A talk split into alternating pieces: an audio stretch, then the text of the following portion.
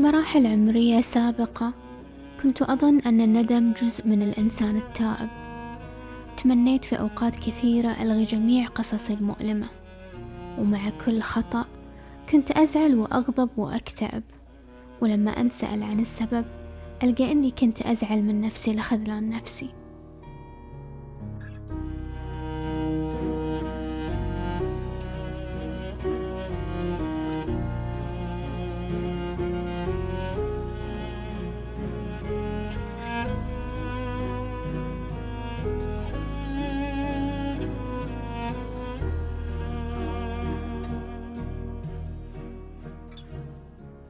كنت أزعل على الآخرين وكأني كنت أعيش في سباق حرب ذاتية مع النفس.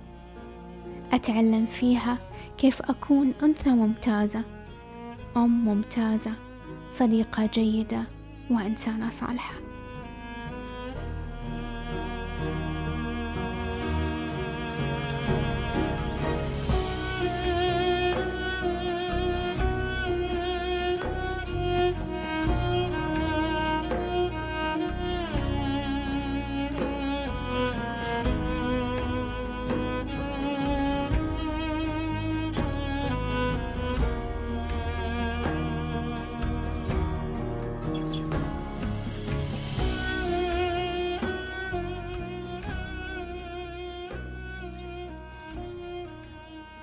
أتعلم؟ كيف أقدر أسوي الرز بدون ما أحرقه؟ كيف أوزن الشاي بريحة أمي؟ كيف أضبط الملح وأوزن السكر؟ مع العمر اكتشفت أن الخطأ والصح غالبا هي تكوين نسبي بين الأشخاص والأحداث.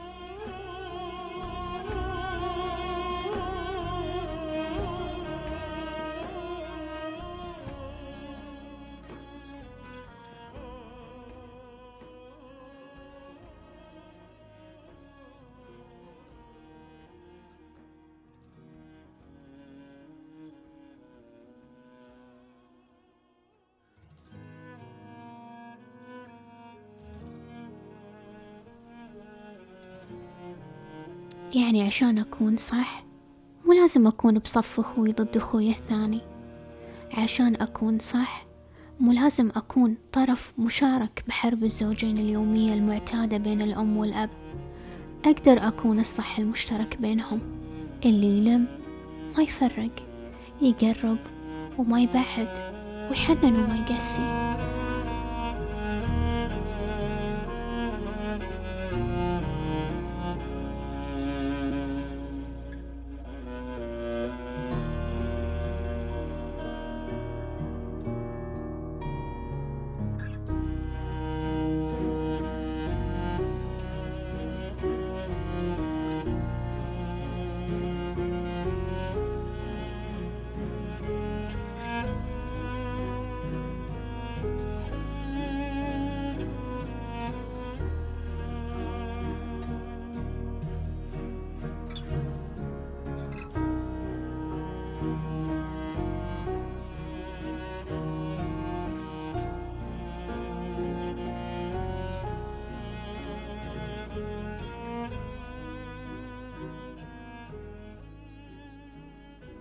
لما تقدم العمر أكثر صارت كل أسئلتي ذاتية ذاتية مختنقة وأقصد هنا بمختنقة إنها أسئلة محبوسة لا تجرؤ على الخروج للعالم الافتراضي مثل سؤال أنا مين؟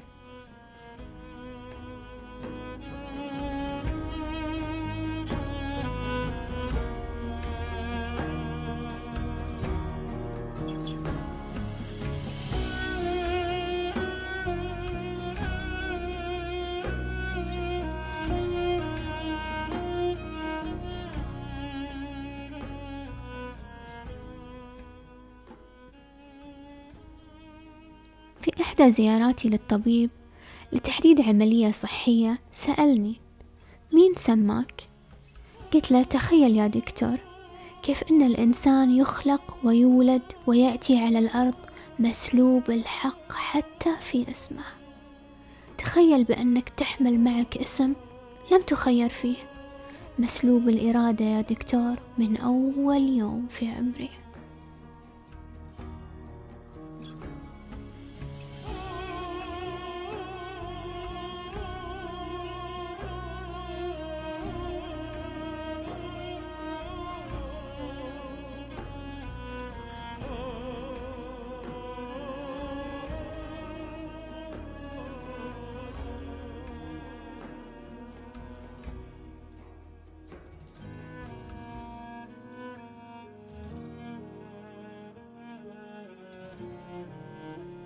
ابتسم الدكتور وقال فلسفة جميلة ولكن كيف كنا ممكن نسألك؟ فقلت له تؤمن بالرسائل الكونية؟ إذا إيه فكان ممكن تتحدد لي عدة أسماء وتتحدد موافقتي عليها من خلال حركتي في السونار. رغم أن الحوار كان مضحك وفيه الكثير من اللامنطق إلا أني كنت أقصد كل ما قيل فيه.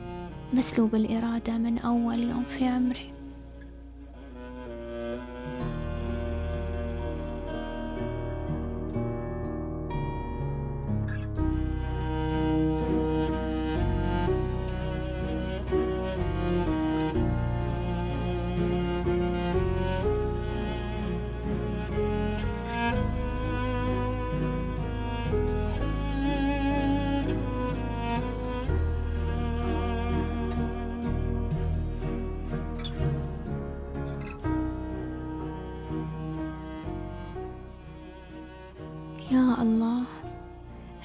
كيف أكون شخص صالح يؤذى ولا يؤذي؟ تائب من كل شيء عداك مطمئن رغم الخوف. يا الله علمني. وين ألقاني إلا عندك؟ علمني كيف تكون هذه السنة مختلفة. أقل ألم أقل حدة أقل هجوم على نفسي وذاتي ومشاعري. يا الله. اهديني عام مميز. بلا أجزاء مفقودة بلا نصوص خارج النص وبلا وداعات بلا محطات لقاء أخيرة.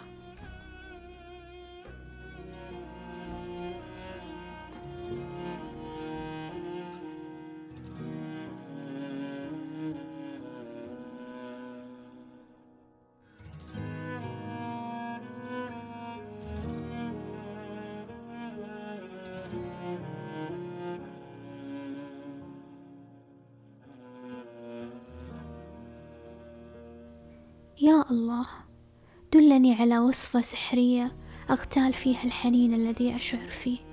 يؤذيني الحنين يؤذيني يؤذيني.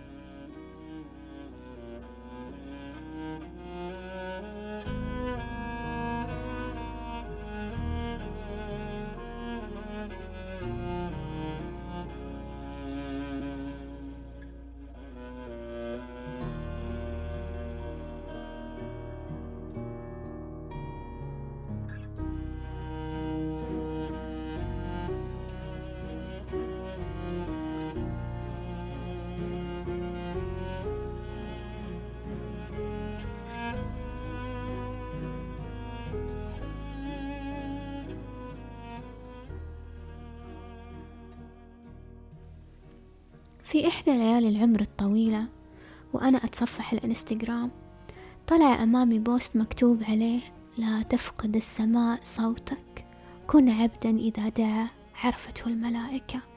وكأن هذا الكلام رسالة إلهية خاصة لي لا تفقد السماء صوتك. من هنا ابتدأت رحلتي الجديدة. قررت يومها أهجر سوق العلاقات البشرية أتوقف عن عرضي كسلعة عن عمل سي في خاص ومغري وتشويقي عني لكل الداخلين حياتي؟ مرعب لما تحس فجأة بأنك قضيت من العمر أغلبه في الاتجاه الخاطئ. كأنك تطلب حصادك من أرض فاسدة. ما تملك مقومات الزراعة. ولا مر بتاريخها ولا موسم حصاد.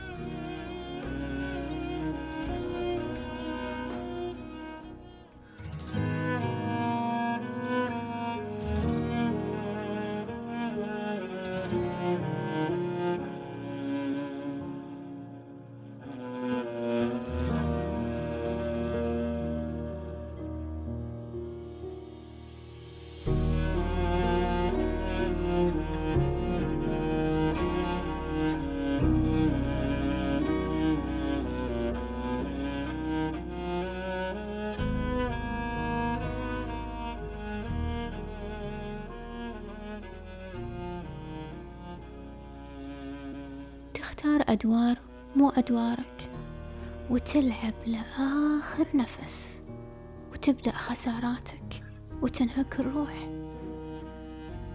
يا الله أزل خوف الوداع من قلبي. وداع الأحباء والآباء والأخوان والأصدقاء. انزل على قلبي الطمأنينة وإن وجب الوداع ذات يوم اجمعنا بهم. بأرواحهم التي نحب. أتذكر يا الله من ذاكرة الطفولة بأني كنت أملك جدة حنونة.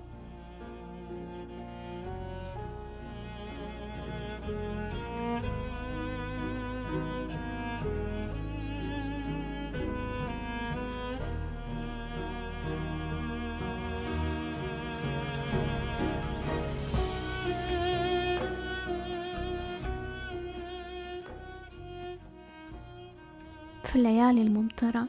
كانت تصنع لنا حليب بماي المطر.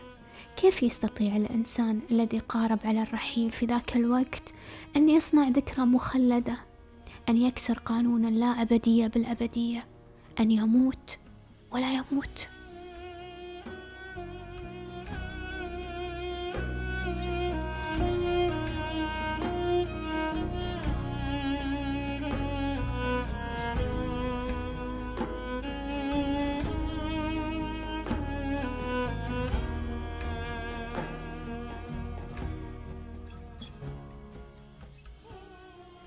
يرحل ويبقى يغيب وينمو في أبنائه وأحفاده مع المطر. حليب بماء المطر والعيد وريالين وفستان العيد واجتماع الخالات وشعري المصفف بلا احترافية. كان هذا كل ما أحمله من طفولتي مع جدتي.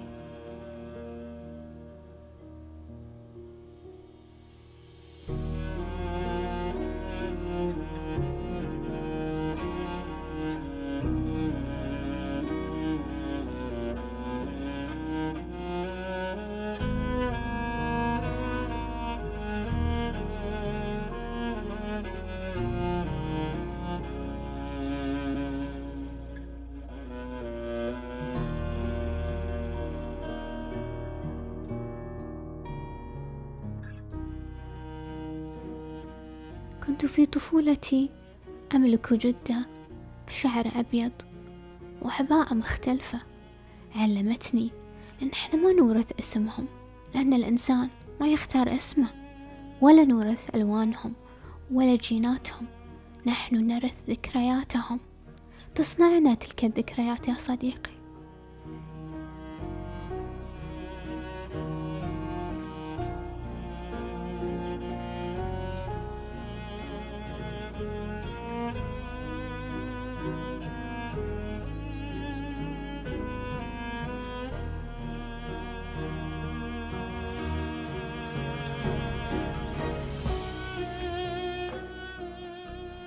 يضعون الأجداد على مفرق الحياة ويرحلون.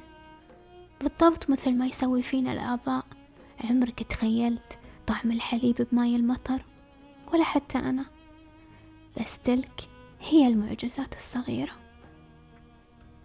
لما كبرنا كان عندنا في بيت أبوي دريشة. نراقب فيها جية أبوي من العمل عشان نمثل النوم لما يتأخر الوقت. ومثل ما كان حليب جدتي السحري. سحري كانت ذيك الدريشة سحرية. لما نخاف نجتمع فيها لما نزعل نجتمع فيها.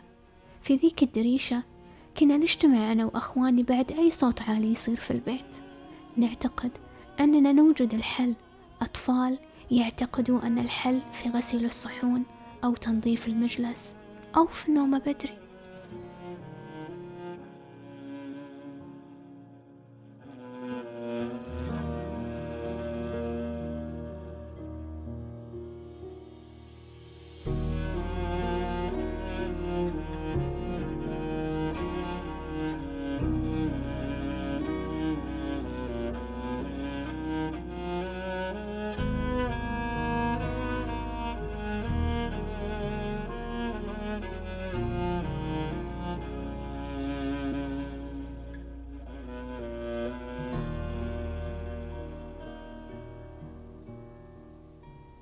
لكن لما تطلع من دور الممثل وتشوف القصة من برا كالمشاهد تكتشف بأن الدريشة صنعت منا أخوة لهم ملجأهم الخاص يحرروا من خلاله كل مشاكل الحياة ويحول الضحكة إلى ضحكة أعلى والبكاء إلى ابتسامة والعجز إلى أجنحة والخوف إلى أمان بالضبط مثل حليب جدتي بسيط لكنه مخلد.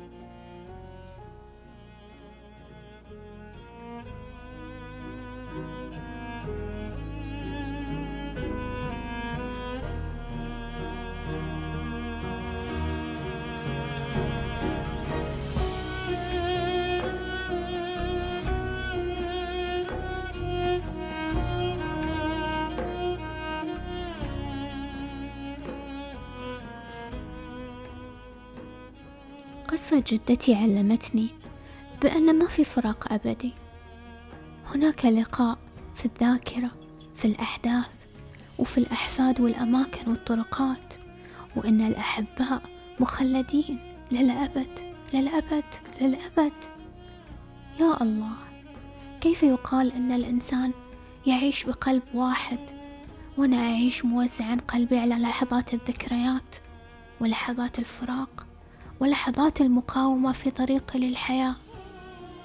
تأخذ جدتي الراحلة جزء من قلبي وأمي جزء من قلبي وأخوتي جزء من قلبي وأطفالي جزء من قلبي وأعيش أنا بجزء صغير لا يكفيني.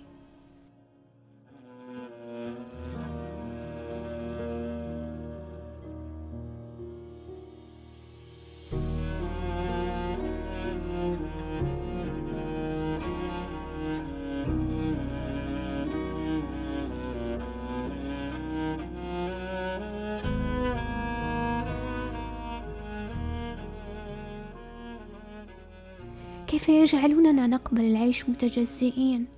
أحياء مع الأموات أموات مع الأحياء. أي قدرة إلهية ترزقنا بها يا الله؟ تجعلنا نضحك بعد فقدهم بعد كل الخسارات الفادحة والمطبات المؤلمة. جدتي عليك مني السلام من دار الدنيا. أخبرك بأن المطر مستمر. والحياة مستمرة وأن الحب كان وما زال مخزن في ذاكرتي في صورة مطر. وأني وإن كنت لم أختار اسمي أنا سعيدة لأن الله اختارك لي جدة جاءت هذه الحلقة مليئة بالحنين الذي ينهض مع كل شتاء. كانت معاكم قدس في حلقة مهداة لروح جدتي أم شرف. في أمان الله.